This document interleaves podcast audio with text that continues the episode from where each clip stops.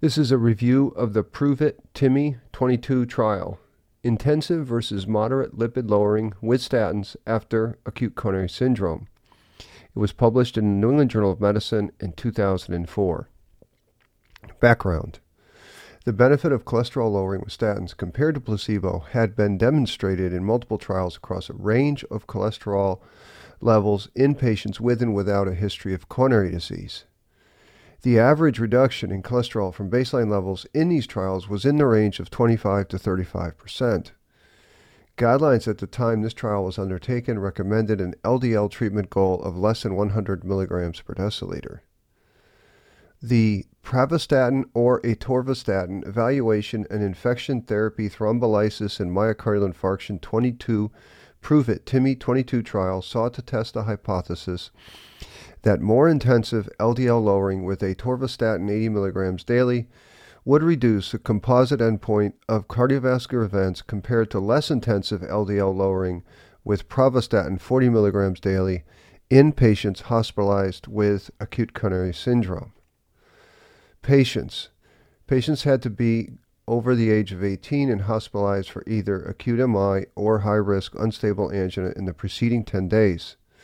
They had to be in stable condition and were to be enrolled after a PCI if one was planned. Finally, they had to have a total cholesterol level of less than 240 milligrams per deciliter. For patients already on long term lipid lowering therapy, they had to have a total cholesterol level of less than 200 milligrams per deciliter.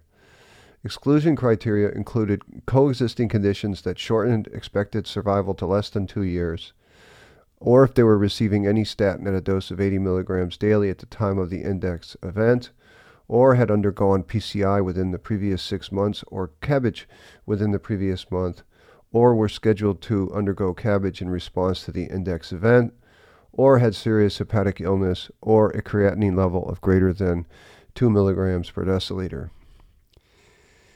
Baseline characteristics. The average age of patients was 58 years, and 78% were men, 90% were white. The index event was unstable angina in about a third, non STEMI in about a third, and STEMI in about a third. 70% of patients underwent PCI for the treatment of their index event. Less than 20% of patients had a prior MI.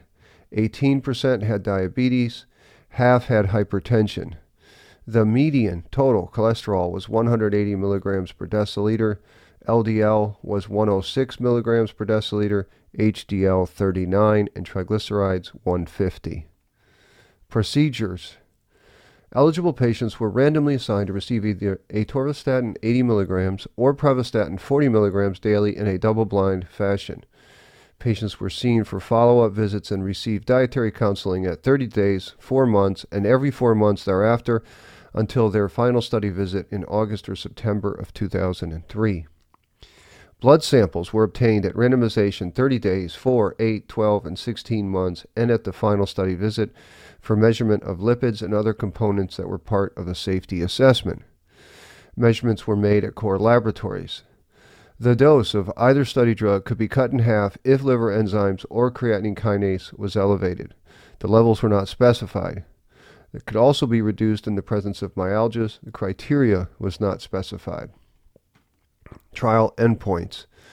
The primary endpoint was the time from randomization to the first occurrence of a component of the primary composite endpoint, which included all cause death, non fatal MI, documented unstable angina requiring hospitalization, revascularization with PCI or CABG if either were performed 30 days after the index event, and stroke.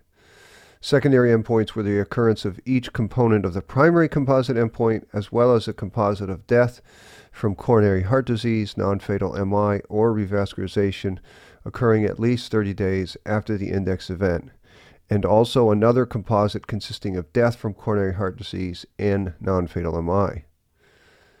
The Prove It TIMI 22 trial was designed to test whether pravastatin 40 was non inferior to atorvastatin 80 milligrams with respect to the event rate for the primary composite endpoint at two years.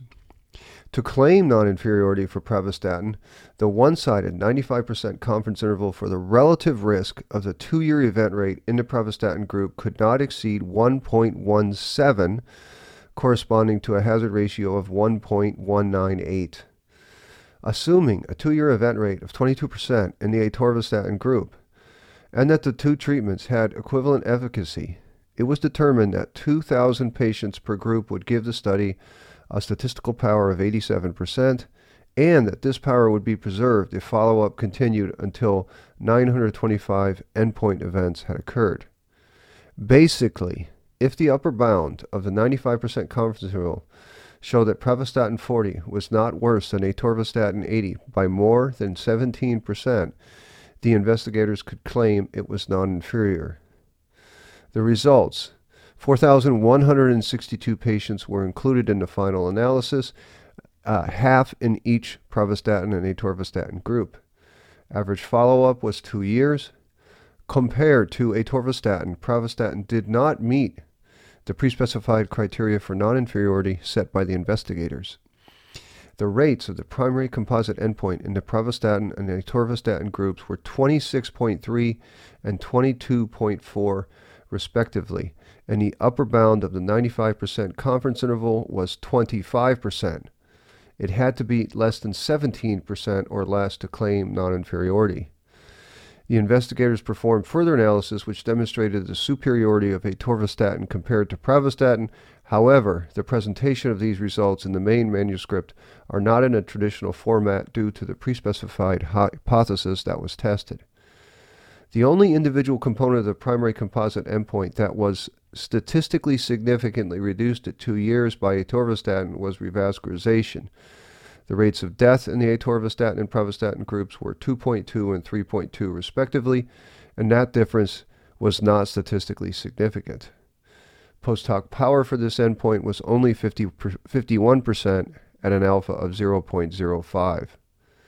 The authors report that subgroup data showed consistent effects. However, inspection of the forest plot reveals the possibility of treatment effect heterogeneity with no benefit for atorvastatin 80 compared to pravastatin 40 for patients older than the age of 65 or those taking a statin at baseline, those with a baseline LDL less than 125, and those whose index event was a STEMI. The rates of treatment discontinuation in the pravastatin and atorvastatin groups were 33 and 30 percent respectively at two years. Medication was discontinued due to elevated LFTs in 1.1 percent of patients on pravastatin compared to 3.3 percent of patients on atorvastatin. That p-value was statistically significant.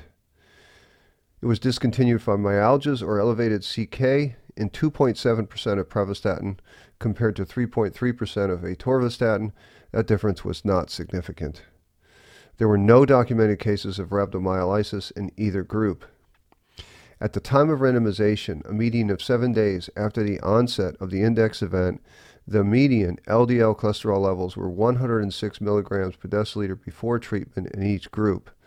The LDL cholesterol achieved during follow up were 95 milligrams in the pravastatin group and 62 milligrams per deciliter in the atorvastatin group, and that p-value calculated at less than 0.001. Conclusions. In patients with ACS, pravastatin 40 milligrams did not meet non-inferiority compared to atorvastatin 80 milligrams. The difference in a composite endpoint that included five individual components was statistically lower in the atorvastatin group, with a number needed to treat of only 25 patients. The achieved difference in LDL lowering was significantly greater in the atorvastatin group. Notably, the only individual component of the primary endpoint that was significantly reduced was revascularization. Inspection of various subgroups suggests the possibility of treatment effect heterogeneity for several important subgroups, including patients older than the age of 65. This trial helped establish lower LDL targets for secondary prevention but also highlights the diminishing gains of such therapy.